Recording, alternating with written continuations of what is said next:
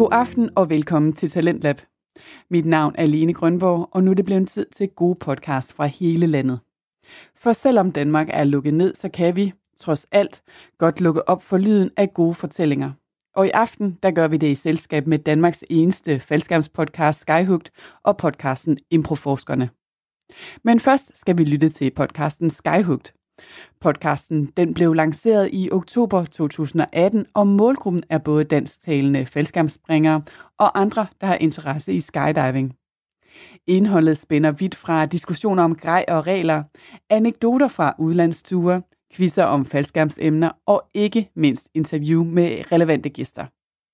Bag mikrofonen sidder Michelle og Mie Årsom, der begge startede med at springe i 2010 og som altså her formidler, forklarer og fortæller om deres helt store passion. Og i dagens afsnit, der handler det både om rekorder og regler. God fornøjelse.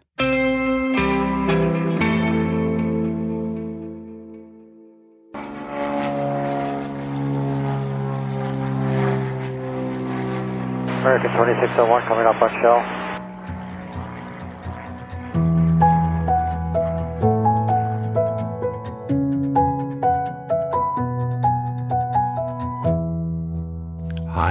Velkommen til Skyhugt, Danmarks første faldskærmspodcast. Hej Mie. Hej Michelle, så er vi her igen. det, var, det var du klar med. Ja, det var jeg. Det var jeg også. Ja, men jeg sagde det. Jeg, jeg føler sådan lidt... Så sig det dog. Nej, nu, nu, nu har du udlagt the moment. Okay, the moment has passed. Lige præcis. Jamen, jeg følte lidt, at, at du tog noget fra mig der. Okay, Mm. sådan helt grundlæggende ind i sjælen. Nej, mere at nu kan vi da ikke komme i gang. Åh oh, nej. Vi sidder og snakker, indtil vi ligesom er klar og har fundet ud af, hvad skal vi snakke om, og hvem skal sige hvad, og hvornår siger vi godmorgen i det her tilfælde, som du foreslog lige inden jeg tændte flyden. og så blev vi enige, okay, så er det dig, der siger det, øh, siger velkommen, og så tænder vi mikrofonen, og så siger jeg velkommen, og på et eller andet tidspunkt, så er der nogen, der siger, så er vi her igen, og så er der grønt lys, så kan vi køre. Mm. Og, og det kan vi ikke lige Og nu. nu har jeg, jeg har jo sagt det. Men Det er mig, der skal sige det. Det er da min opgave at sige det. Så sig det. Nej, du har ødelagt det fuldstændig. Det, det kommer til at virke kunstigt, hvis jeg siger det nu. Okay. Du har konstateret det, så øh, hvordan kommer du videre herfra? Det er dig, der ligesom har givet grønt lys, så må du ligesom bevæge, bære den over. Okay, nu har jeg hele ansvaret for den her episode. Fuldstændig. Fra nu af indtil vi er færdige. Godt. Vi har to emner i dag. Hvad skal vi snakke om? Vi skal snakke om Danmarks rekorden 2015. Dagsrekorden. Dagsrekorden, Ja, der hvor vi lavede 59 mands. Der skal vi lige huske at indskyde, eller jeg vil gerne lige indskyde, der blev også sat en anden rekord i noget freefly halløj den dag. Ja. Men eftersom jeg ikke ved nok om freefly, så ved jeg ikke helt, hvad det var, de satte. nej. Var det head up, head down? Ja, det har det helt sikkert været. Ja. Men det er bare, når vi siger Danmarks rekord 2015, så vil der sidde nogen og tænke, ja, der var jeg med. Ja. Og så siger vi 59 mand, der var jeg ikke med. Nej, så det var øh, maveflyvning, vi snakker om. Maveflyvning. Fordi det er det eneste, vi to ved lidt om. Ja, i Så- hele verden. Så for ikke... øh, Nej, det er det eneste, at vi to vi ved noget om. Vi er ikke de eneste to, der ved noget om det, men det er det eneste, vi to ved noget om. Ja, i hele verden. Vi ved da også noget om andre ting. Og ja, det var ikke det, du sagde. Nej, så du forstår mig ikke. Du er da helt ved siden af i dag. Vi ved ikke noget om freefly, og derfor holder vi vores mund med, om de var, havde hovedet opad eller nedad, eller om de holdt i hånd eller ikke. Jeg ved da ingenting Jeg om har det. freefly-stempel. Nå, men så kan du jo... Okay, så, så tager vi begge, og så kan du fortælle lidt om uh, freefly-rekorden, så Ja, fortæller jeg noget om... Uh, dem, nej, nu skal du være stille, nu fortæller jeg noget her. Og så fortæller jeg om uh, mavespringsrekorden. Mm. Og når vi er færdige med at snakke om de to, hvad skal vi så snakke om? Jamen, vi må se, at der bliver tid til at snakke om freefly-delen. Det bliver der, fordi vi, vi går ikke videre til næste emne, før vi er helt sikre på, at vi har fået uddebatteret freefly-delen. For jeg er Det er meget, det. meget spændt, og jeg har forberedt en masse spørgsmål. Det har jeg ikke, men, men det gør jeg. Mange onde spørgsmål til, hvordan og hvorledes med freefly-rekorden. Nå. Hvad? Emne nummer to. Ja, altså, som så er blevet emne nummer tre, når vi nu har snakket om to Danmarks rekorder. Ja. Regler og lovgivning. Sådan i forhold til rekorder, eller helt generelt? Helt generelt. Okay, så alt, hvad vi har af regler og love. Praktiske anvisninger, you name it. Okay, så det er hele vejen ned fra en praktisk anvisning, der fortæller, hvad for en sikkerhedsudløser man må bruge, og Til hele vejen op. BL91. Okay, jeg skulle til at sige luftfartsbestemmelserne, men det er bare BL9. Ej, vi kan godt gå højere op. Okay. Jamen, så er det, så det er det hele. Det er alle de spilleregler, vi... Øh, Alt. Det er lige fra samfundets normer og ned til... Så hvis folk ikke, ikke allerede har slukket, så slukker de i hvert fald nu, når de tænker på, at det bliver så kedeligt.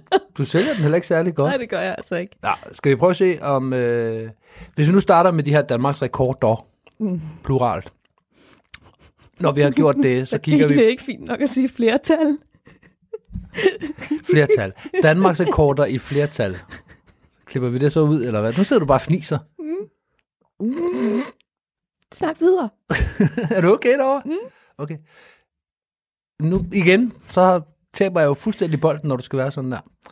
Vi snakker om Danmarks rekorder i flertal, og så går vi videre til regler, og så prøver vi at gøre det der med regler bare en lille smule sexet, og, øh, og snakke lidt om holdninger. Det er ikke sådan, at vi bare sidder og læser øh, AB nummer et. Nej.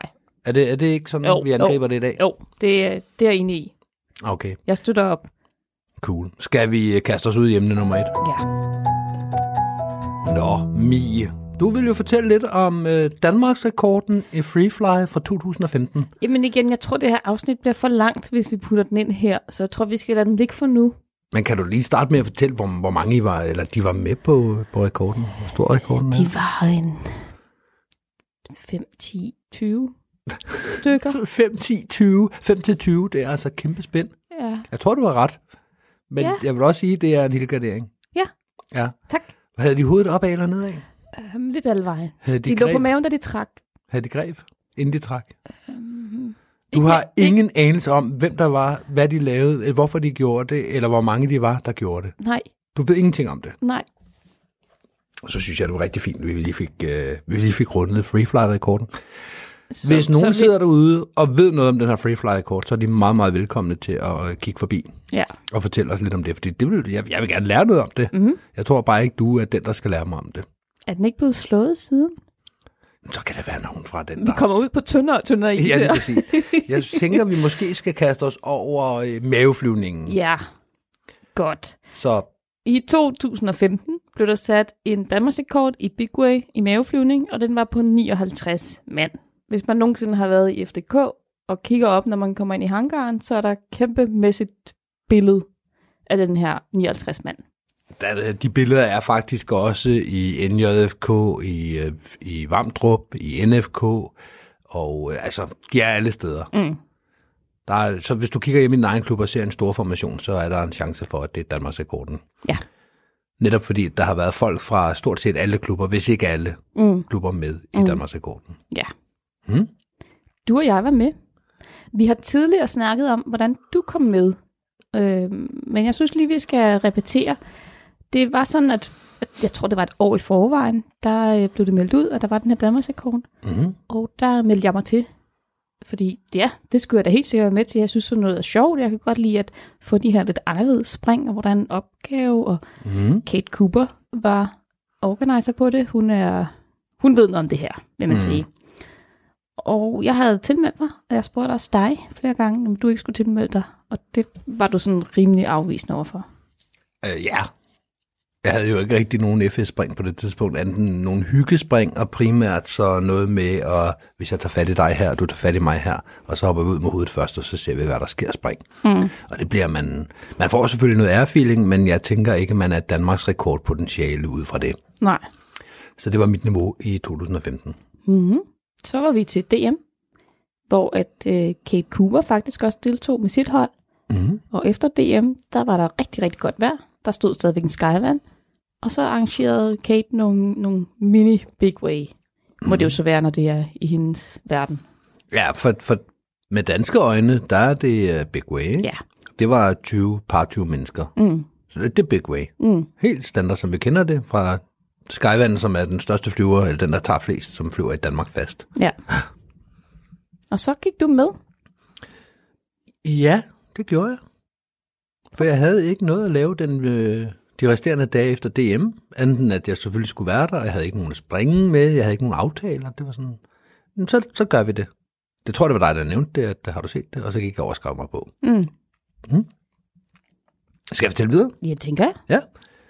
Så tog vi to, tre, fire spring, eller andet i den stil. Vi sprang hele søndagen, og så snakkede jeg med Kate efterfølgende, fordi jeg ville have hende til at skrive i min logbog, og øh, mens hun så gjorde det, så kom jeg til at tænke på den her Danmarks rekord, og at det egentlig var gået meget godt den her dag. Mm.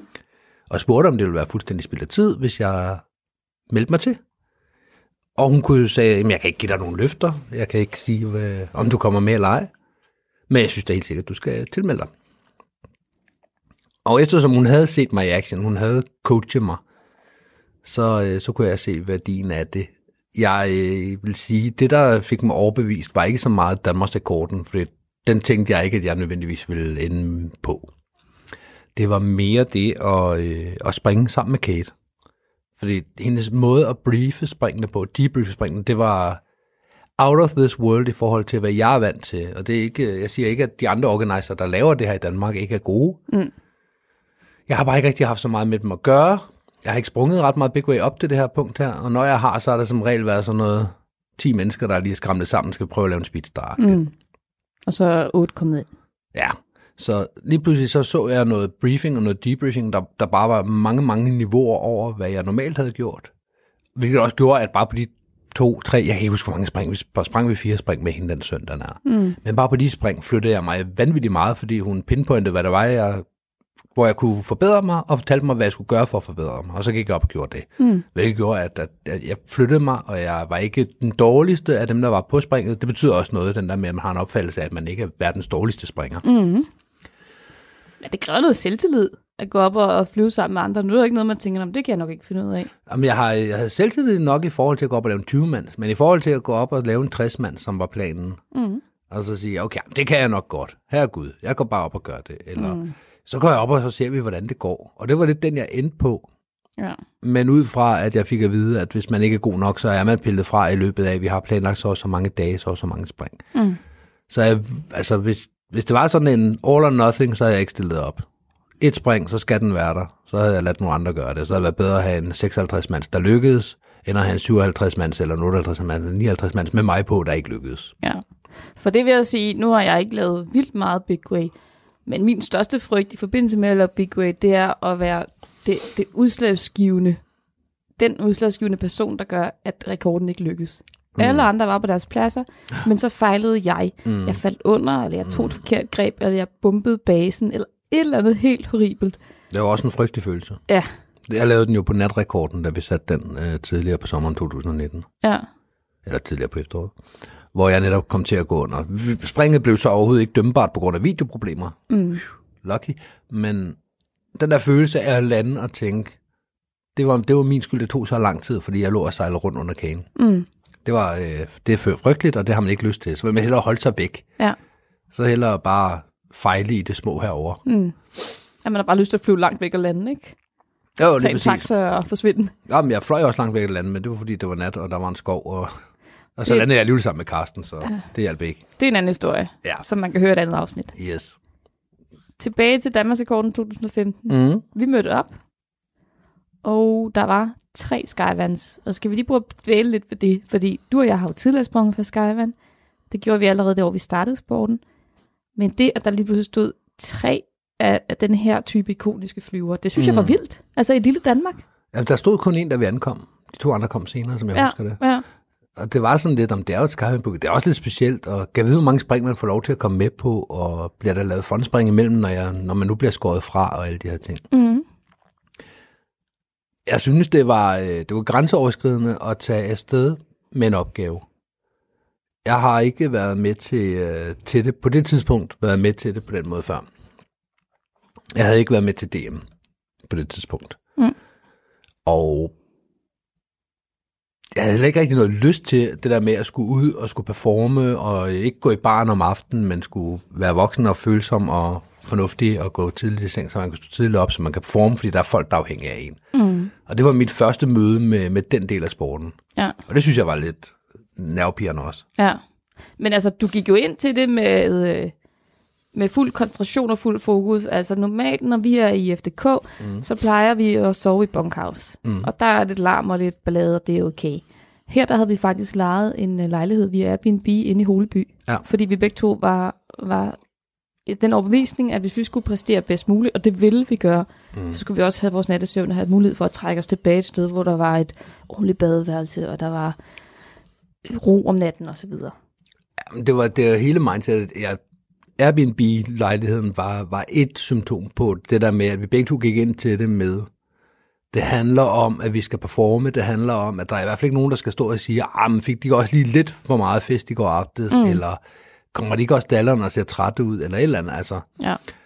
Så både for, for, det, for det, man projicerer, det man viser andre, men i lige så høj grad for at kunne stå inden for det på, med mig selv bagefter. Ja. Jeg regnede med på det tidspunkt at blive pillet fra, men så ville jeg pilles fra, fordi jeg ikke var dygtig nok, fordi der simpelthen bare var, øh, var folk, der var dygtigere end mig, og fordi det niveau, vi skulle springe på, var højere. Det ville Ja. jeg kunne leve med, men at gøre det, fordi at man lige tænkte, jeg tager skulle lige en strive bajer i, øh, i baren mm. aftenen før, mm. og så stå og være uklar, og så underperforme på grund af det, det ville jeg have det lidt stramt med selv også. ja. Og det er heller ikke det signal, jeg har lyst til at sende ud i sporten, Nej. så andre kunne se det. Jeg var ikke nervøs for det signal, jeg sendte ud. Jeg var på det her tidspunkt på øh, et forudhold, der mm. hed Arosh, som øh, vi trænede øh, AAA, og vi trænede ret seriøst. Jeg havde ikke lavet specielt meget forved før da, men, men vi havde stillet op og forsøgt at blive brutolandshold eller et eller andet, så, så vi havde ligesom sendt et signal om, at det her, det vil vi rigtig gerne. Vi havde også en meget seriøs coach, og så, så det, det synes jeg ligesom, jeg havde på det rene. Men derfra vil jeg godt med mig selv vide, at jeg har gjort mit aller, allerbedste for, at, at det her lykkes. Så selv hvis nu det ikke lykkes mig, så var det i hvert fald ikke, fordi jeg ikke havde fået min nattesøvn, eller at jeg ikke var udviklet, når jeg mødte op og var frisk. På det her tidspunkt var jeg, var jeg instruktør. Jeg var lige blevet instruktør to det år. Jeg, øh, jeg blev generelt opfattet som lidt en, en festlig type, vil jeg tro. Ja. Det, det er i hvert fald, hvad jeg hører fra folk efterfølgende. Mm. Hvorimod du bliver opfattet som en forrigspringer, der går ind til det for at lære noget, for at blive dygtigere. Jeg, du går ind med noget disciplin og noget, noget selvjustits i forhold til, at nu skal jeg ind og gøre mit bedste. Jeg skal have forberedt mig hjemmefra for at kunne gøre mit bedste. Mm. At det mindset har du ligesom demonstreret i, i sporten på det her tidspunkt. Ja. Der er jeg lidt længere bagud, kan man sige, fordi det har jeg overhovedet ikke demonstreret, så det er nu, jeg skal ligesom demonstrere det i løbet af de her dage også. Mm. Samtidig med, at jeg for min egen skyld også gerne vil, vil med så langt hen ad vejen som muligt, og så bare for at prøve at springe for tre skyvans. På det her tidspunkt har jeg ikke prøvet at springe ud af en flyver og mødes med folk fra en anden flyver. Nej. Så det i sig selv er jo kæmpestort. Og hvis man skal illustrere det her med, at, at hvor forskelligt det var for du og jeg, mm. så gik jeg jo rundt som den springer, jeg nu engang er, med springdragt, og det var der ikke nogen, der løftede et øjenbryn over. Mm. Du gik også rundt i en springdragt. Ja. Det kommenterede folk på. Jamen, det var de heller ikke vant til at se. Nej. Nej.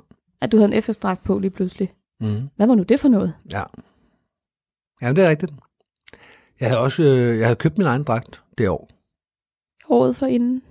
Mm, havde jeg fået den året før? Ja, det havde jeg faktisk. Slut 14 havde jeg fået den. Ja. Og jeg havde ikke rigtig brugt den, for jeg sprang ikke rigtig noget, hvor jeg skulle bruge den, men den var god at have, hvis man for eksempel lige pludselig skulle med på noget big way eller et eller andet, hvor folk skulle tage greb. Mm. Så, øh, så jeg havde en dragt, der var syet til mig, der var... Øh, der sådan stod flot og ny, ikke? Så, mm. så på den måde, så var folk sådan, wow, hvad sker der nu? Ja. Han har klædt sig ud, den ja, gamle. det er præcis. Hvad laver han nu? Hvorfor ligner han en mavespringer? Ja. Ja. Der var også mange, der ikke troede, at du faktisk var på rekorden. Altså når du sådan sagde, øh, når mm. de kommenterede på, hvorfor har du den her dragt på, og du sagde, jeg er på rekorden, så grinte de lidt, ja, Ja. den er god. Det er jeg altså. Ja. Og nu skal jeg ud og, og, og forberede. Mm. Men jamen, det er rigtigt. Der var, det var der mange, der havde det sådan. Mm. Jeg tror også, der var mange, der havde det, da vi sprang fra Hercules i 17, mm. hvor jeg var med på, øh, på storformationen. Altså, hvorfor er han der? Fordi jeg ikke rigtig har lavet noget storformation fra øh, 15 og til 17. Ja. Hvorfor skulle jeg? Ja. Der har ikke rigtig været mulighed for at lave noget, hvor, hvor jeg kunne lære noget. Mm. Og selvfølgelig er det sjovt at springe storformation, og det er ikke et øh, ment som at disse nogen eller, eller tale ondt om nogen. Men niveauet i Danmark for storformation på et hyggestævne er bare ikke der, at man sådan rigtig kan flytte sig. Man kan selvfølgelig lære at kompensere for, øh, for, for fejl og, og alle de her ting her. Men tit og ofte så ender det med, at de første par spring, det bliver sådan nogle lidt level ting, og så skal vi lige have skudt os ind på det, og så er weekenden gået, og så kører vi hjem. Mm. Og ikke et ondt ord om de organiser sig hjemme heller, fordi de, de gør et rigtig godt stykke arbejde. Vi har nogle organiser hjemme, der rent faktisk laver et stykke arbejde. Men jeg synes bare ikke, det er det værd, at man ligesom skal være i den her lille lukkede gruppe og bruge al sin tid på at... Fordi det er super hårdt at lave stor formation. Mm. Det her med, at du skal pakke og være klar til at debriefe, og så briefer vi, og så går vi den, og så går vi til flyveren igen. Du har ikke rigtig noget fritid. Du har ikke tid til at sidde og snakke med andre, som du har, hvis du hyggespringer. Og igen, det som forudspringere er du vant til den disciplin. Ja, og ved, at det er bare en del af det. Jeg kommer ned, så pakker jeg, Mm. og så tjekker jeg, hvornår der skal debriefs. Så skal debriefes nu, så debriefer vi. Hvis jeg ikke skal debrief, så enten så får jeg lidt at drikke, lidt at spise, eller så går jeg på toilettet. Mm. Eller så må jeg prioritere i, hvad jeg kan nå af de her helt basale behov, før jeg skal i flyveren igen. Det er præcis. Der er som videomand, der har man det, at man skal doppe, men man skal ikke brief og debrief. Mm. Jeg skal bare have en idé om, hvor stor figuren er, så jeg ved, hvor det, hvad rækkefølge jeg skal lægge tæt på og komme langt væk fra. Ja. Så det, det kan jeg gøre bare lige ved at se det en enkelt gang. Nå, men tilbage til de her tre Skywans. Det synes jeg var, var vildt og fantastisk, at der stod de her tre ikoniske flyvere i lille bitte Danmark. Mm. Det var ligesom den første wow. Den næste wow for mig, den kom, da vi skulle op og lave sådan nogle, nogle prøvespring, hvor vi blev delt op i grupper af 20 personer, og så gik vi op med to Skywans, og så skulle man jo mødes med, øh, med de 20 fra den anden flyver. Mm. Og det synes jeg var vildt, det her med at komme ned og tage greb på en. Men Der- kan sidde og flyve med. Ja, Ja, det er vildt. men det er det. Det er også vildt at være i luften i en skyvan og kigge ud på en anden skyvan i luften. Lige ved siden af. Og det er sådan, altså vingespids mod vingespids lige ved de siden lå af. tæt. Det, øh, altså, det Man kom kunne, faktisk kigge, bag man på kunne mig. kigge over til den. Mm, mm. Når man kiggede ud af, vinduet, kunne man se folk, der stod og kiggede ud af vinduet i den anden flyver. Ja. Altså springerne. Ja. Det var, det var ret vildt, det der med Ja. ja. lige at, at lave et vink og så stille sig op. Ja. Men der var så mange ting, altså der var, øh, der var nye, eller ting, som man ikke havde rutine med. Mm. Hvis vi lige backtracker den til, øh, til et skridt. Ja. Det der med, at så sprang vi lige pludselig i nogle grupper på 20 mand, og så var vi oppe og lave noget 30 mands, tror jeg, for to fly eller sådan noget. Det var ikke nødvendigt med to fly, men det var lige så meget for, at vi skulle prøve at komme ned for to fly af, og se med basen og med dykker og så videre, så vi kunne placere folk, så vi kunne komme i gang med tre fly. Mm. Sådan, så man vidste, hvem der skulle være early divers og floaters og late divers, og hvad har vi af, af forskellige roller. Det var ikke gået op for mig, at vi havde haft en udvælgelsesproces på det tidspunkt. Mm. Så vi havde de her øh, tre fly. Den ene stod på jorden, eller to stod på jorden, og så gik vi op i grupper, og så, så blev vi ligesom lavet til en større gruppe og en større gruppe, og lige pludselig så var vi i gang, og nogen var i gang med at springe i en gruppe, og nogle andre var i gang med at springe i en anden gruppe. Mm. Det, var, det startede vi jo også med at springe nogle Ja, forskellige lige præcis. grupper. Men de der grupper blev lige pludselig lavet om til, at, at nu var vi faktisk en rigtig, rigtig stor gruppe, og så en lille gruppe på en 18-20 mennesker, tror jeg. Ja. Og det var ved et tilfælde, at nogen fik omtalt backup-gruppen, at det gik op for mig, det var, hvad det var. Mm. For er jo ikke gået op for mig, at jeg var kommet med videre. For Nej. jeg har aldrig været med til det her før, så det, det, det var sådan, at ingenting, alt var nyt for mig. Ingen, mm. Ingenting kunne jeg vide i forvejen. Så det var først, da, da vi ligesom, Nå, men nu går vi op, og så gør vi det her, og så øver vi det her. Men det bliver da nærmest en Danmarksrekord, hvis vi sætter den. Jamen, vi kommer ikke til at sætte den i dag. Nej, men altså, er vi enige om, at det er dem her, der skal med for nu? Ja, ja, det er, og så fik vi så det her, eller så fik jeg så det her vide med, at det er sådan, som springen nummer næste, det ser ud. Mm. Og derfra så finder vi ud af, om der er nogen fra den anden gruppe, der kommer ind, og om der er nogen fra vores gruppe, der skal ud. Ja. Sådan så man hele tiden arbejder med, med den bedste, bedste masse. Ja. Ja, fordi udgangspunktet var, at selvom der var blevet udvalgt de 60 mennesker, som man på det tidspunkt forventede skulle sætte rekorden, så var der jo stadigvæk åben for, at man kunne ryge både fra backup-gruppen og til rekordgruppen mm. og tilbage igen. Og øh, de første spring, vi lavede, der skulle vi heller ikke tage greb. Der skulle Nej. vi bare ligge og flyve i forhold til hinanden. Så selv om, om alle havde, havde ligget perfekt, ville rekorden ikke være der, fordi Nej, vi nej. havde ikke greb. Nej. Men det, det var mere det der med, at det ikke var gået op for mig, Mm. hvad det var, vi lavede. Ja. Men ja, og så, så skridt frem igen, fordi jeg lovede lige at tage et skridt tilbage her. Det er, at der var så mange ting, der var nye. En ting er, at øh, man skal springe fra Skyvan. Det er jo ikke en flyver, man som sådan er vant til at springe fra. Man har sprunget fra den, mm. men har ikke rigtig rutinen i det, vel? Nej. Nu er det den nemmeste flyver i verden at komme ud af, så det hjælper selvfølgelig lidt. Ja. Men det var en ting. En anden ting var, at lige pludselig skulle vi springe ud fra to, og så tre fly, Mm. og mødes med hinanden. Ja. Vi skulle gå på en helt ny måde for mit vedkommende. Jeg har aldrig prøvet det der med at gå rundt på en græsplæne i store figurer, hvor man går sådan foroverbøjet Ja. og skal gå ind til grebene, og så stopper vi, og så skal vi se, det her det er jeres exit frame, så stopper vi. Det her det er Ja. jeres approach, så stopper vi. Det her det er jeres dock. Ja, og så Eller prøv lige at gå tilbage igen, og så går vi frem, og så går vi tilbage. Ja, fordi Kate gjorde jo virkelig det, hun spolede frem og tilbage. ikke? Ja. Godt. 10 meter tilbage alle sammen, og så her har I jeres exit frame. Mm. Var der nogen, der kom i vejen for hinanden? Jamen, vi to rendte ind i hinanden herovre. Godt, find ud af det. Ja, eller I to bytter plads, eller Ja. ja. du skal over den her flyver, og så ender det med at... Lige ja, præcis. det er jo et kæmpe Og, puslespil. og hele den måde at, at gå det igennem på, der var også ny. Ja, Da vi kommer længere hen og skal til at have ekstra højde for at kan, for at kan få arbejdstiden, som hun blev ved med at sige, den skal I fortjene. I får ikke bare ekstra arbejdstid. nej, for det var vi jo også blevet lovet som noget særligt her, mm. at øh, udover at der ville være tre øh, Skyvan, så vi måske kunne få lov at sætte en Danmarks rekord, som også ville være langt det største, jeg nogensinde havde prøvet. Mm. Så øh, skulle vi op og have ilt med i flyveren, og vi kunne måske gå hele vejen op i 6 km. Ja. Det var stort for mig, det havde jeg ikke prøvet før. Nej, jeg havde prøvet det før, men som en gimmick, altså som, at det var det specielle på springet. Ja, et I- ildspring. et ildspring. Så jeg havde prøvet det en gang før, så jeg havde i hvert fald en ting, der jeg havde prøvet før, hvor det var sådan, okay, så ved jeg, at jeg ikke skal sidde og hyperventilere på den.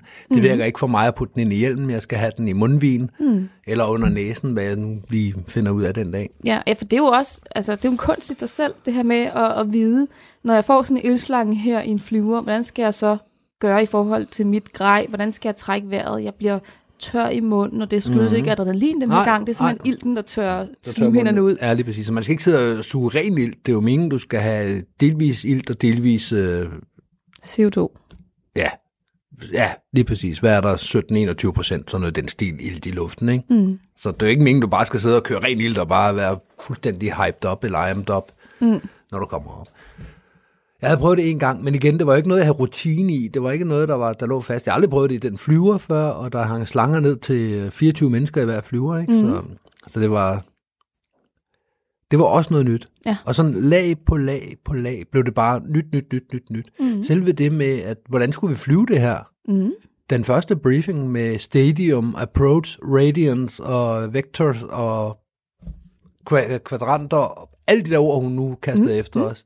Som, En zipper, og hvad fanden ja, det nu hedder. det kom så bagefter. Det var så heldigvis ikke så vigtigt for at finde ud af, hvor man skulle tage fat i Nej, folk hen. nej. Om det hed en stinger, eller en zipper, eller en zipper stinger, eller Ja. en, en anchor, eller en whacker, eller en whacker anchor, eller en wanker, eller hvad du kaldte det. Jeg tror ikke, der var nogen, der hed Wanker. Whacker anchor, det tror jeg. Okay, Det tror jeg, man kalder den. okay. Det kan man jo i hvert fald tage op fra nu af. Jeg ved ikke, hvad de hed.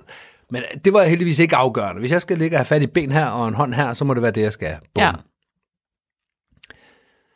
Men alle de andre ting med stadium, med slot, dock, Mhm, mhm.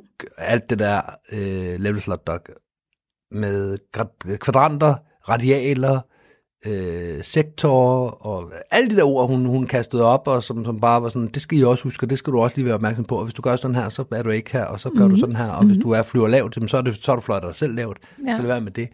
Og sammenlignet med en speedstar er det jo bare test derned af. Man flyver ind foran hinanden, man bomber måske lidt rundt, og så tager mm. man det første det bedste greb, og så var det det, ikke? Jo, men jeg vil sige, de ni spring, tror jeg, vi nåede at lave til Danmarks rekorden, tror jeg har givet mig ekstremt meget i forhold til at brief en speedstar, fordi alle de ting, vi skal bruge til en, til en Danmarks rekord, er værktøjer, du kan i mindre skala bruge til alle andre spring, hvor du skal dykke til information. Ja, det er jeg enig i. Men du og jeg kom med meget få forudsætninger i forhold til det her. Det kan godt Ja, ja. at jeg havde fløjet ned forud, mm. og det er også godt, fordi så kan man finde ud af at ligge på sit slot. Mm. Man kan finde ud af at dokke, man kan finde ud af at have et overblik, man kan flyve sin krop og kan stabilisere sig, man kan alt muligt. Mm. Men, men stadium og det at skulle dykke ned og ikke flyve ind og tage greb for hurtigt, det er jo også en dødssynd. Ja. Derudover, der hvor jeg lå i formationen, der øh, skulle jeg faktisk tage greb på øh, vores organizer, Kate. Mm. Hvilket sig selv er skræmmende, for det er jo hende, der har magten til at Hun kan godt en. mærke, hvis du bomber. Ja, hun kan godt hun- mærke, hvis jeg... øh, Selvom hun absorberer det hele, så ved hun godt, du gjorde det. Yes. Hvorimod, hvis jeg kommer til at bombe ind på ham, jeg har fat i, så kan han absorbere halvdelen af det, og så kan det være på videoen, man ikke kan se, hvor hurtigt jeg egentlig kommer. Ja, ja. Og så skal den jo sladre, hvis det endelig er. ikke? Ja, det er jeg skulle tage greb på øh, Kate, og ikke nok med, at jeg skulle tage greb på Kate. Hun havde øh, forinden brækket armen, nogle måneder forinden. Og hun fløj faktisk stadigvæk med en mere eller mindre brækket arm. Der var gips på, var der ikke det? Nej, jeg tror, der var en skinne eller sådan noget. Og så har hun gips på til øh, den- en måned før. Ja. Ja. Så den skulle jeg tage greb på, og mm. det var jo også lidt skræmmende det her med, okay, jeg skal tage greb på, på et brækket arm mm. på vores organizer. Hun skal nok sige til, hvis det bliver for hårdt. Yes. Ja. Og det, der så sker, det er, at hun havde lært os, at vi først måtte tage greb, når hun gav, eller når der blev givet thumbs up. Mm. Og på et tidspunkt kom jeg faktisk til at tage greb for tidligt. Fordi Og- det bare ligger i naturen. Nu er Ja, jeg her, det hele det flyver roligt. Jeg tager Ja, mit greb. ja, præcis. Nu ligger hun der, hun har fat, og det, det er, som det skal være. Jeg ligger her også, og så tog jeg greb, og så slap jeg den igen, som om jeg havde fået stød eller sådan noget. Ups. Det måtte man ikke. Nej, det måtte man ikke, og jeg slog mig selv i hovedet hele vejen ned mm. i det spring, og kom ind, og du ved, gik med bøjet hoved Ja. ja. i hangaren, fordi, åh, oh, oh, jeg tog et greb på vores organizer, og jeg havde ikke fået lov, mm. og vi havde fået at vide det her med, I må ikke tage grebene. Mm. Åh oh, nej, ikke? Jeg, jeg, jeg var bange for det, at okay, bare hun mm. ikke siger, altså, prøv sådan at, at rationalisere over for mig selv, okay, ja, jeg kom til at tage det for tidligt, men jeg tror det ikke hårdt, og hun var jo sådan set klar, hun havde bare ikke nået at give thumbs up og sådan. Mm. Man når at tænke rigtig meget fra man er landet, til man kommer ind til andre mennesker. Ja, det er helt vildt. Så spurgte jeg hende så til sidst. Mm. Øh, ja, jeg kommer altså til at tage, tage greb i arm. Jeg kunne lige så godt tilstå, fordi hun vidste jo godt. Mm. Det viste sig så heldigvis, det hun ikke lagt mærke til. Det var heldigt. Ja, lige Du præcis. har fået fat i skin, når hun ikke mærket det. Jeg, jeg ved ikke hvad, men, mm. men det var i hvert fald, nå okay, puha. Ja, fordi selve flyvningen også var, øh, hvis vi sådan lige skal nævne alle de ting, der var nye. Mm. Det der med, at man ikke må kigge rundt. Det, alle de spilleregler der, er, du må ikke tage greb, før der er nogen, der ligesom siger, okay, så må man godt tage greb, for mm. at folk ikke skulle ligge og flyve øh, på hinanden, og lige pludselig så har man fire kager, der, der ligger og flyver øh, uafhængig af hinanden. Mm. Men også det her med, at når du kigger ned, du har en crosspartner, du kigger igennem kagen, og du kigger på din crosspartner. Mm. Det er det, du kigger på. Du Ja. kigger ikke ned på det greb, du skal tage. Nej, du kigger ikke ned på de to, der ligger og sejler rundt under hele formationen, fordi mm. ikke kan finde ud at komme op igen. Nej, nej, men det, det, er sådan, det, prøv lige at lade være med at fo- fokusere på alt det, det rod og ravelse, der sker ude på himlen. Men det der med, at man ikke bare må lige, fik jeg fat i grebet, fik jeg fat i en tøjmål, fik jeg fat, holder jeg ham i hånden nu? Hvad er det, der sker dernede? Det, Mm. det må du bare acceptere. Nu har du taget greb, og så har du taget greb der, hvor du fik fat. Mm. At det må man ikke. Man må ikke ligge og kigge på sit greb, for det, det er selvfølgelig for, at man ikke skal fokusere på at kigge på grebet. Mm. For hvis man gør det, så holder man op med at kigge igennem kagen, og hvis alle folk gør det, ja, så ligger den jo og, og gynger som Aladdins tæppe. Og det er jo igen i forhold til forway, at der får man jo også at vide, at man ikke skal være grebsfixeret. Der skal man være fokuseret på at ligge på sin egen plads, mm. og så rækker man ud, og hvis alle ligger på sin egen plads, jamen, så, så er grebet der. der. Ja. Så, så den del var sådan set ikke, synes jeg, svær for mig. Og mm. Netop fordi jeg havde fløjet noget, noget forway, jeg havde fløjet relativt i forhold til andre, så synes jeg også selv, at jeg kunne sådan se ret meget ud af det perifære syn. Så selvom jeg ligger og kigger ind, har Mm. fat i det rigtige sted, kigger på crosspartner, der, så kan jeg stadigvæk ligge og holde øje med, okay, der er en rød dragt under os. Spændende, Mm. spændende, ikke? Altså, og det kan jeg ligge og kigge på, selvom jeg også kigger frem. Altså, jeg har jo ikke fuldt tunnelsyn på den måde.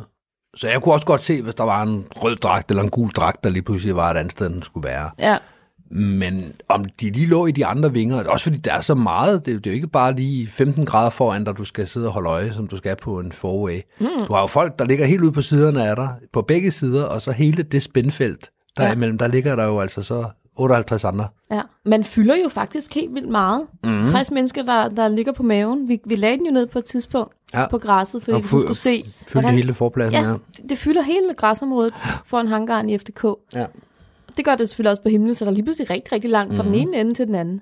Ja, ja, og, og du kan bare ikke se den ene for den anden, for den tredje, for den fjerde. Nej, Så på den måde, så kan der ske rigtig mange ting. Ja. Der, altså, for at foregribe øh, begivenhedens gang, da vi så kommer hen til nogle af de sidste spring, hvor det var sådan, var den der, var den der ikke, hvor folk kom ned og sådan kunne afgøre det. Jeg havde ingen anelse. Mm. Altså, når vi havde brudt, tracket og åbnet, kom ned og landet, så havde jeg hverken en idé, om det var gået godt eller skidt. nej, jeg vidste det hver gang. Ja, og det var der mange andre, der også gjorde, men det, det var mit perifære syn slet ikke givet til det her. Den der sektor, hvor at øh, Boris og Ingvor lå, der ved jeg, at nå, den, den gik helt galt. Ikke? Mm. Det kunne jeg sådan se, nå, okay. Eller ja, så kunne jeg mærke over sig selv, at nå, men, den, den er ikke samlet, eller der er et eller andet her, der ikke er, som det skal være. Okay, Det kunne jeg, jeg fornemme hver gang. jeg kunne mærke ro og uro. Altså det der med, at der kommer ro over, når alle grebene er, er samlet, og det, det moment, der er taget ind for de sidste greb, det, det er absorberet i, øh, i kagen. Ja. Så kunne jeg mærke, at okay, nu er vi i hvert fald, enten så er der helt ro på nu her, eller også er der en gruppe, der er så langt væk, de ikke kan få grebet. Ja. Men om den var der eller ej, det vi havde ingen visuel anelse om. Nej. Men rent når der kommer sådan en ro over, det gør der allerede ved 15, 16, 20 mands. Mm-hmm. Når alle grebene er der, den sidste er kommet ind, okay, så har de lige absorberet, fordi han kommer altid ind med lige bare 4 gram stryk, der, der lige skubber lidt til tingene, og så, skal den lige, så ligger den der. Oh. Mm. Så er man ikke i tvivl, så er den der. Så faldt der ro på. Ja. Ja. Jeg var øh, meget frustreret de her dage, hvor vi satte den rekord. Og, Mhm. og det ved folk, der har sprunget stor formation med mig, det bliver jeg. Jeg bliver irriteret over, at folk de falder under og ikke har teknikken Mhm. til at komme op og så videre. Det, øh, det er enormt usympatisk af mig, men sådan har jeg det virkelig, når jeg er i det, og når jeg er tændt på, og nu skal det bare være, og så videre. Mm. Kom nu op igen. Altså, lad være med at falde under. Lad være med at sætte dig selv i en situation, hvor du falder under, og så videre. Og de første dage, hvor vi sprang, der var der rigtig, rigtig godt vejr, men vi kunne se på vejrudsigten, at de sidste dage, der var sat af til det her, der ville der komme kæmpe mængder af regn. Så jeg mm. vidste godt, vi har altså kun, udover at vi selvfølgelig har et begrænset antal spring, mm. så har vi yderligere en begrænsning i forhold til vejret. Ja.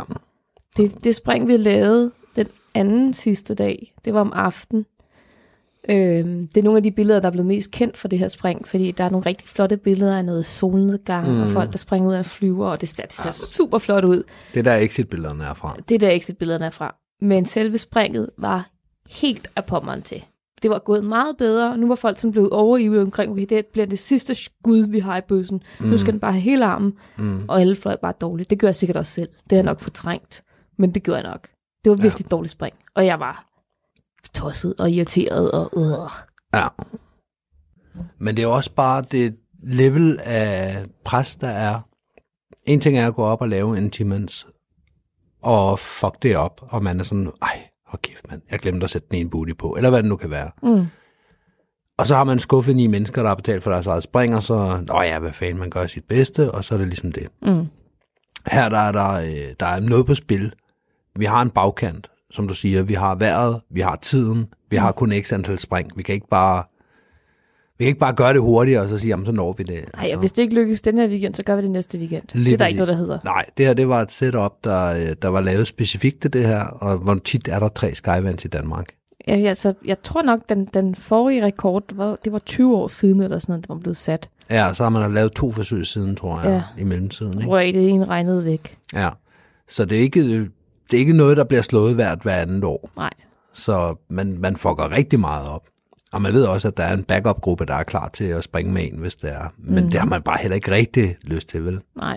Man har ikke lyst til at bytte plads med dem, fordi man vil jo gerne være med til at sætte den her rekord. Jo, jo, og det er jo også frustrerende for dem, der, øh, der blev sakset, Mm. som fik lov at være med på 4, 5, 6 spring, og som så blev taget ud og byttet, øh, byttet ud, eller man gik ned, eller øh, hvad man nu gjorde. Ikke? Mm.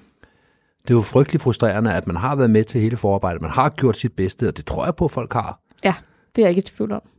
Og så alligevel så er man blevet sakset, Mm. og ender lige pludselig i en backup-gruppe eller med at køre hjem. Det, Ja. det, det må være så frustrerende. Ja.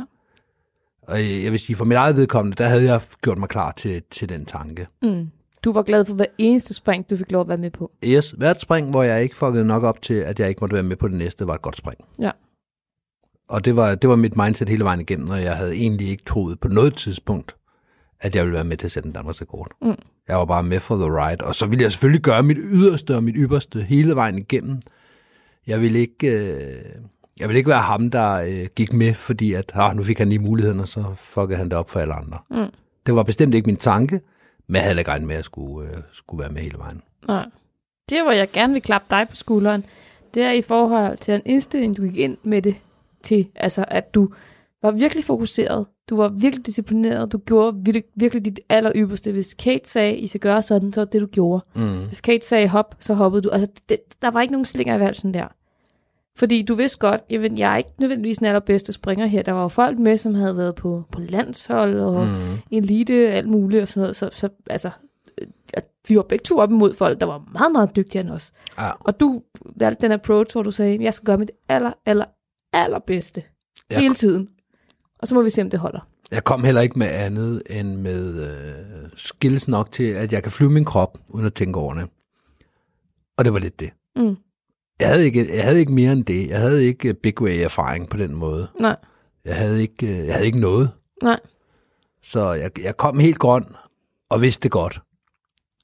Og jeg ville, øh, jeg ville have, hvis jeg skulle, øh, skulle undskylde for en masse mennesker. Især da det snappede til med de sidste spring der, hvor det sådan, nu skal jeg bare ikke være den, der, der, der ligger en 15 meter under hele springet igennem, og alle mm. folk lå det rigtige sted, og så kigger de på mig. Mm. Ham ville jeg ikke være. nej. Så kom vi til øh, den sidste dag, Ja, og øh, vi mødte ind om morgenen. Og vejret tidlig morgen. Tidlig, tidlig morgen, ja. Ja. Hvis, øh, hvis der skulle være en chance, hvor vi kunne nå at få et spring, så skulle vi være der rigtig, rigtig tidligt. Så vi mødte ind, og var der rigtig tidligt. De fleste af os, minus en. Og det var derfor, det endte med at blive 59 mands. Ja, det kan være, at vi lige skal touche på det. Mm. Fordi det blev jo en 59 mands. Mm. Og øh, vi er næsten nødt til at adressere elefanten i rummet. Mm. Vi er næsten nødt til at snakke om det, ikke? Jo, Der var en, der ikke var der. Ja. Lørdag morgen. Han havde været med på alle springene indtil da. mm. Og lørdag morgen, der var han der ikke. Mm. Der blev foretaget på telefonopkald. Jeg synes ikke, vi skal sige navn på her. Det behøver vi ikke. Der blev foretaget nogle telefonopkald, og han var kørt hjem til, øh, til Sjælland mm. i mellemtiden, og ville komme så hurtigt han kunne. Mm. Og vejret var bare ikke med os, og vi vidste, at hvis vi skulle gøre det, så skulle det være nu. Ja, vejret var ikke til, at vi kunne sige, "Nå, men så tager vi lige en morgenmad, og så venter vi lige en halv time, og så er vi klar. Nej. Det, det var nu. Hvis vi skulle gå op og springe, så skulle vi op og springe lige nu. Ja. Og derfor endte vi med at være 59 mand, Ja. i stedet for de 60, vi skulle have været. Mm. Og når man kigger på billedet, kan man også godt se, at den ene vinge mangler en, øh, en fyr. Mm. Ja. Og så havde Kate jo sagt til os, at øh, det var vigtigt, at vi øh, nu, nu hvor vi havde fundet ud af vores faldhastighed, beholdt den samme dragt på, mm. samme mængde bly, samme t-shirts eller trøje. Vi måtte ikke skifte drik. Det skulle være præcis, som det havde været dagen i forvejen, fordi vi havde været tæt på. Ikke lige dagens øh, sidste spring dagen i forvejen, men dagens andet sidste spring dagen i forvejen havde det faktisk været potentiale. Altså, hun gik ned i den detaljegrad, der hed, at hvis du havde haft en buff rundt om halsen på det sidste spring, så havde du det også på det næste. Mm. Hvis det var det, der virkede. Venten den havde en funktion eller ej. Hvis du havde højdemåleren 10 tommer op ad armen, så skulle den ikke rykkes ned til 5 tommer. Altså, det var... Når jeg har fundet noget, så skal I ikke skifte, skifte til sko. Det Nej. var, det var lidt det, hun fik sagt, ikke? Ja. Og så fik vi jo at vide, udover at der var den her panik med, okay, vi mangler en, det kunne man jo så ikke forholde sig til. Ja, fordi vi stod ude på græsplænen, vi havde øh, stillet den op igen, vi har gået den. Det er et spring, vi har lavet otte gange i forvejen. Vi har, mm. vi har, ikke, lavet, vi har ikke tænkt på andet i tre dage. Nej.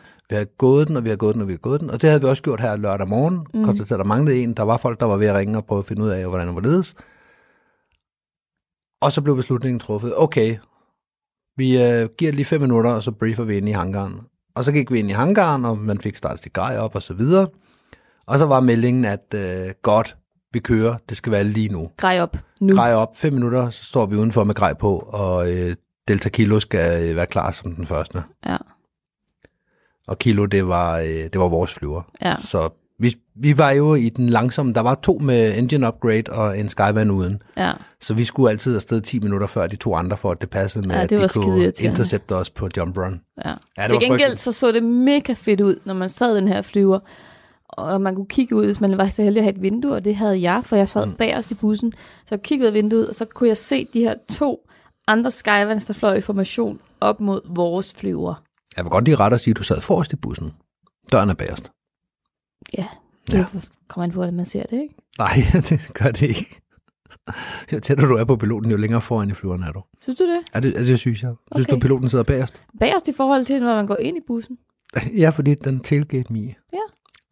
Anywho, vi skulle ligesom op, og vi øh, havde fem minutters kald. Vi havde dragter på, fordi vi, skal, øh, vi skulle øve farver. Vi skulle vide, mm. hvad for nogle farver der var, så kunne man ligesom få de der billeder på jorden. Ja. Og så er det, hun siger, godt fem minutter, så står Kilo udenfor klar til boarding. Ja. Så vi løber ind og grejer op. Og øh, da jeg lyner min dragt op, så springer lynlåsen. Ja. Det er det helt perfekte tidspunkt at have en, øh, en dragt, der, øh, der fejler. Ja. Og frygteligt. Ja. Så øh, jeg skal til at lyne min dragt. Bang! Så er der bare plastikstumper i alle retninger. Ja. Tak Befsuit for at bruge billige lynlåse. Og dem bliver vi så aldrig sponsoreret af. der fik jeg lige udlagt den. tak for det, Michelle. Ej, det var, øh, det var frygteligt. Jeg Vi tror, må sætte en bibel ud over. jeg tror muligvis, at jeg, øh, jeg ikke havde taget dragten ordentligt på, før jeg begyndte at lyne den. Mm. Så jeg bare begyndte at, at lyne op og i, mens jeg havde den. Prøv at redde den her. Jeg, jeg, det kan godt være, det var også for min skyld. Jeg var under pres her, fordi Ja. ja. nu skulle den være der. Det var skulle aller, den, aller ja. sidste chance, så nu, nu skulle jeg ikke være den, man stod og ventede på derude, vel? Nej. Så øh, min dragt gik i stykker, og øh, alle andre er stormgrædet op og er på vej ud. Mm. Og jeg, har, jeg er ved at tage dragten af nu. Ja, Jeg er ikke ved at greje op, jeg er ved at greje ned. ja, Jeg har aldrig været så presset i hele mit liv. nej. Men var også bare sindssygt bagud på point der, ikke? Jo. Alle andre står med grej på, Mm. på vej ud til en flyver. Den skal altså lette nu, og vi kan, ikke, vi kan simpelthen ikke vente fem minutter. Det er Nej. ikke, fordi vi ikke vil. Det kan vi bare ikke. Vejret kan ikke... Altså, Nej, det var meget tæt på at blive en 58 mand lige i det øjeblik. ja, For jeg kunne have gået hen til Kate og sige, min dragt er gået i stykker, jeg skal lige finde ud af noget, kan vi lige trække den fem minutter? ja, Og så havde svaret været, øh, vi går op uden dig. ja. Og det har ikke været for at være kynisk, Nej, det har været for men at det var overhovedet for- sætte en rekord. For at give chancen til de 58. Ja. Og det har været fuldt forståeligt. Hvad gjorde du så? Jeg tog min dragt af, mens jeg gjorde det, så kom der en, øh, på daværende tidspunkt en relativt ny springer, Mm. der sprang i klubgrej fra FDK. Christian Sommer. Ja. som havde en, øh, en dragt, han havde sprunget i. Og han sagde, den her, den tror jeg, du kan passe. Og så kom han med den. Og jeg hoppede i den. Den passede sådan, ar, ikke helt, men den passede godt nok til, at øh, jeg kunne bevæge mig i Det den. var en FS-dragt, der var greb på, Ja, lige præcis. men ikke booties. Nej. Så på med den, på med mit grej, ud i flyveren, eller ud til loadingområdet. Mm. Prøvede at undgå Kates blik. Jeg skulle- ikke gøre opmærksom på noget her. Nej. Jeg havde en sort dragt selv, og den dragt, jeg havde fået på, var blå. Så Ja. der var meget, der tyder på, at jeg måske havde skiftet et eller andet, jeg ikke skulle skifte. Ja. Og du var simpelthen bange for, hvis hun opdagede det, hun ville sakse dig. Ja, Ja. ja. det var. Ja. Løb ud og satte mig i flyveren, konstaterede, at jeg ikke havde kigget, jeg havde tændt min sikkerhedsudløser. Ja. På grund af det her Mm. dragtshow her. Og alt grædet, du bare sådan, det tager jeg på, mens jeg løber Ja. ud til flyveren. Så jeg måtte sidde i flyveren og have øh, brugsgård til at øh, tænde min Cypress, mens vi øh, sad inde i flyveren på jorden. Ja. Med døren åben. Altså, der var ikke noget trykforskel, der var ikke noget med, at vi var kommet op eller noget. Nej. Men jeg sad helt reelt i flyveren med en slukket sikkerhedsudløser, Ja. fordi at den der dragt havde taget alt mit fokus. Ja. Og du var lige blevet instruktør.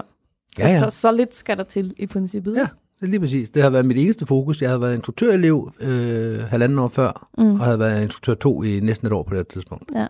Og alligevel, så det eneste, jeg har fokuseret på et helt år, det var at være instruktør og lave udtjek og sikre, at tingene er tændt og sådan nogle ting. Og bare det, at der er en lynlås, der springer på et uheldigt tidspunkt, var nok til, at min egen sikkerhedsudløs ikke blev tændt. Ja. Og det er jo også igen Kates filosofi, det her med, at, at små ting kan gøre udfaldet. Og vi måtte jo heller ikke have video på, Mm-mm. på de her spring. Nej. Heller ikke foretræningsspring. Nej, vi kunne gad ikke at se GoPros. Det var altså, så kunne Mm. man blive grounded. Lige præcis. Der er betalt for, at der kommer nogen med et dygtigt videosetup, som, øh, som ikke skal lave andet. Ja, I skal ikke fokusere på, om I har et kamera på. det er simpelthen no-go. Ja. Nå, men så fik du tændt din, øh, Så fik jeg vigil tændt den. i det her tilfælde. En vigil i det her tilfælde. Ja. Og så øh, climbede vi, og øh, jeg vil sige, at jeg var tør i munden, inden vi gik på ilt. Ja, Det var jeg. der var meget stille i flyveren den her Mm. gang. Der var sådan en, en, en trykket, presset stemning. Der var Ja. ikke den der forventningsfuldhed. Der var mere sådan en mm.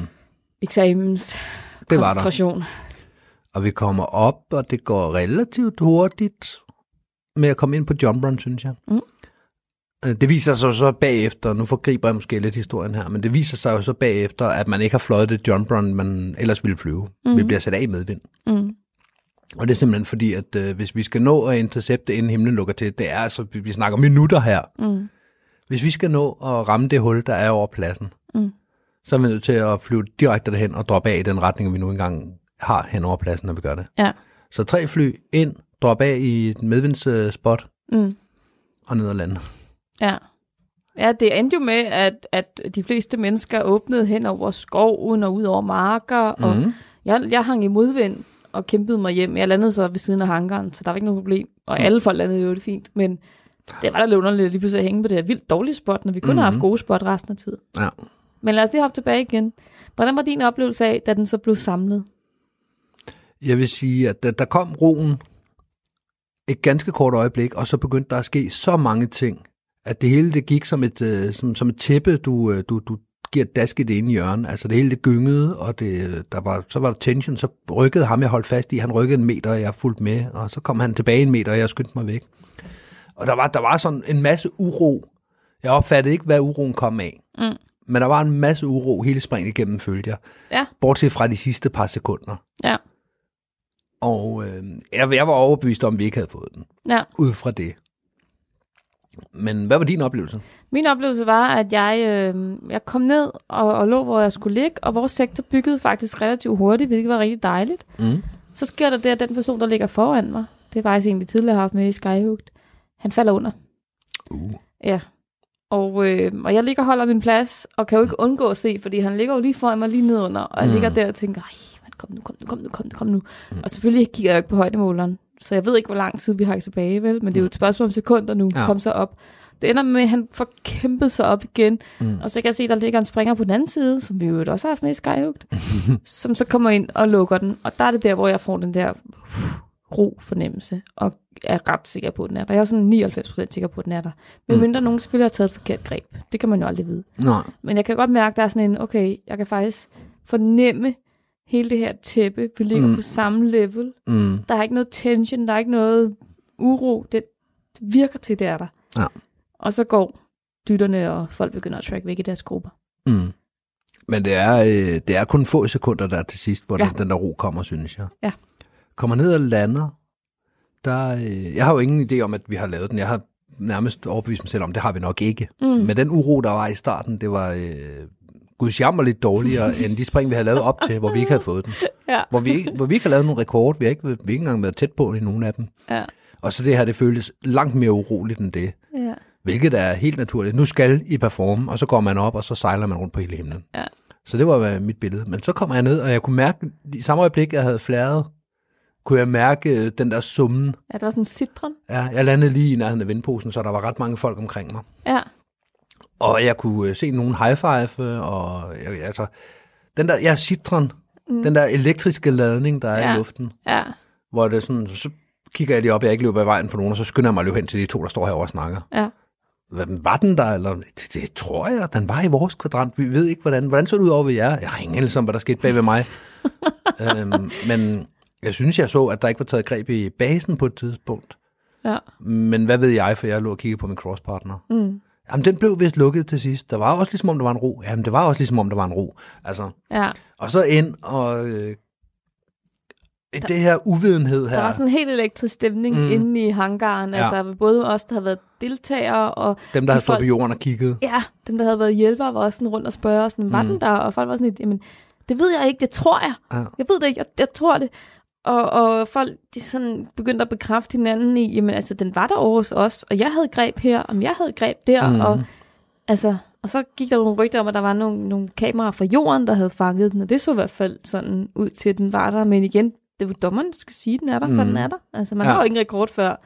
Det er Ej, der, øh, der var en fuglefotograf fra NFK, der har stået med sin zoom tele linse tingling Ja, og, og, og taget billeder op, stillbilleder op på os, ja, som sagde, at det, det ser ud som om fra den her vinkel, at de alle sammen var der. ja, Og vi gik i lang tid. Der var øh, dommer på pladsen, og mm. der var, øh, altså, der, der, der blev knoklet, og der blev gjort, og man kiggede, og man spolede, og man stoppede, og frame by frame, og så videre. ja, Og i sidste ende var det faktisk det billede, der var med til at afgøre, at de greb, man ikke kunne se fra ovenaf på grund af vinklen, ja, dem kunne man se fra jorden af. ja, Så, øh, så den blev godkendt. ja. Øh, Kates ord var, that was one ugly skydive. Ja, det, ja da vi kommer ind til... Ja, øh, Fordi til, kønt var det ikke. Nej, det var det ikke. Basen var blevet reddet over først på den ene vej, og så Mm. den anden vej. Jamen, vi, øh, vi går jo ind og ser videoen, og hun starter med, inden vi skal se videoen, debrief, og Ja. sige, that was one ugly skydive, og så bagefter sige, "Mm, men den var der. Ja, Fordi vi havde ligesom ventet med at debrief, indtil vi vidste noget. ja, Og da vi så ser det der video der, så er det også bare, hvordan i himlens navn kan det blive til, øh, hvordan kan man lave et point ud af det? Vi rev basen over, først på den ene led, som du siger, og så rev vi den over, og når jeg siger vi, så vil jeg sige, det var en kollektiv indsats fra 59 mennesker, ja. Ja. der der. Det var ikke bare basen, der ikke ville holde øh, ordentligt fast. Mm-mm. Der har været så meget tension derinde, ja så den de blev flået op. armene af. Ja, den blev helt lang på den ene ende. Den skulle have været rund. Den blev helt lang på den ene ende, og så mistede de på greb og fløj den ind igen. Ja, ja, med Hvor efter- os på slev. Ja, hvorefter den så blev revet op på den anden led, Mm. og så blev fløjet ind igen. Og Ja. ja. i tredje forsøg, der var, der var det så ligesom om, at nå, skal vi så ikke se at få de sidste på, og så få lukket den. Ja, Så det var, øh, det var i sidste ende, med ham du fortalte om, der røg under og lige kom op, og aller sidste mand, der lige kom ind, mm. Så var det sekunder, der afgjorde, at vi fik den i 2015. ja. Det var vildt. Det var en vild fornemmelse. Ja, Jeg, øh, det var så så heldigt, det var det, som vi snakkede om her i starten, at, at øh, freeflyerne faktisk også nåede at gå op og sætte en Danmarks rekord. Jeg synes ikke, vi skal gå i detaljer med den Mm. famøse rekord, øh, men ellers så begyndte det bare at styrte ned. Der kom så meget regn, der kom sindssygt meget vind. Ja mens vi øh, gik i den der elektriske boble der, der gik de op og lavede deres øh, rekord. Ja, Og øh, det var lidt synd, at vi var så mange mennesker, og at så mange mennesker ud af dem, der var der, de øh, ikke rigtig kunne være med i at fejre freeflyerne. ja, ja, ja. Fordi det er ulempen ved, at vi fik den på øh, samme dag med mm. et lift imellem. ja. At alle var, og vi har ikke fået afklaring på vores endnu på det tidspunkt, for havde vi det, så havde vi også haft det overskud. Men Måske. vi, ja, i større grad i hvert fald, ja. Ja. til også at, øh, at, at gå hen og lykkeønske dem. Ja, Så det var lidt synd. ja. Men jeg var, jeg var helt færdig og træt, og selv hvis det havde været springvejr resten af dagen, så havde jeg ikke orket at gå op. Nej, nej, Altså, der, var brugt- ikke, der var ikke mere tilbage. Der var ikke flere kræfter. der var ikke mere juice. Altså. Nej, nej. Jeg tror, jeg drak det der glas champagne og fik et stykke kage. Og... Det var også den første gang for mig at stå klokken 9.30 Ja. om morgenen meget, meget og tidligt. drikke øh, champagne.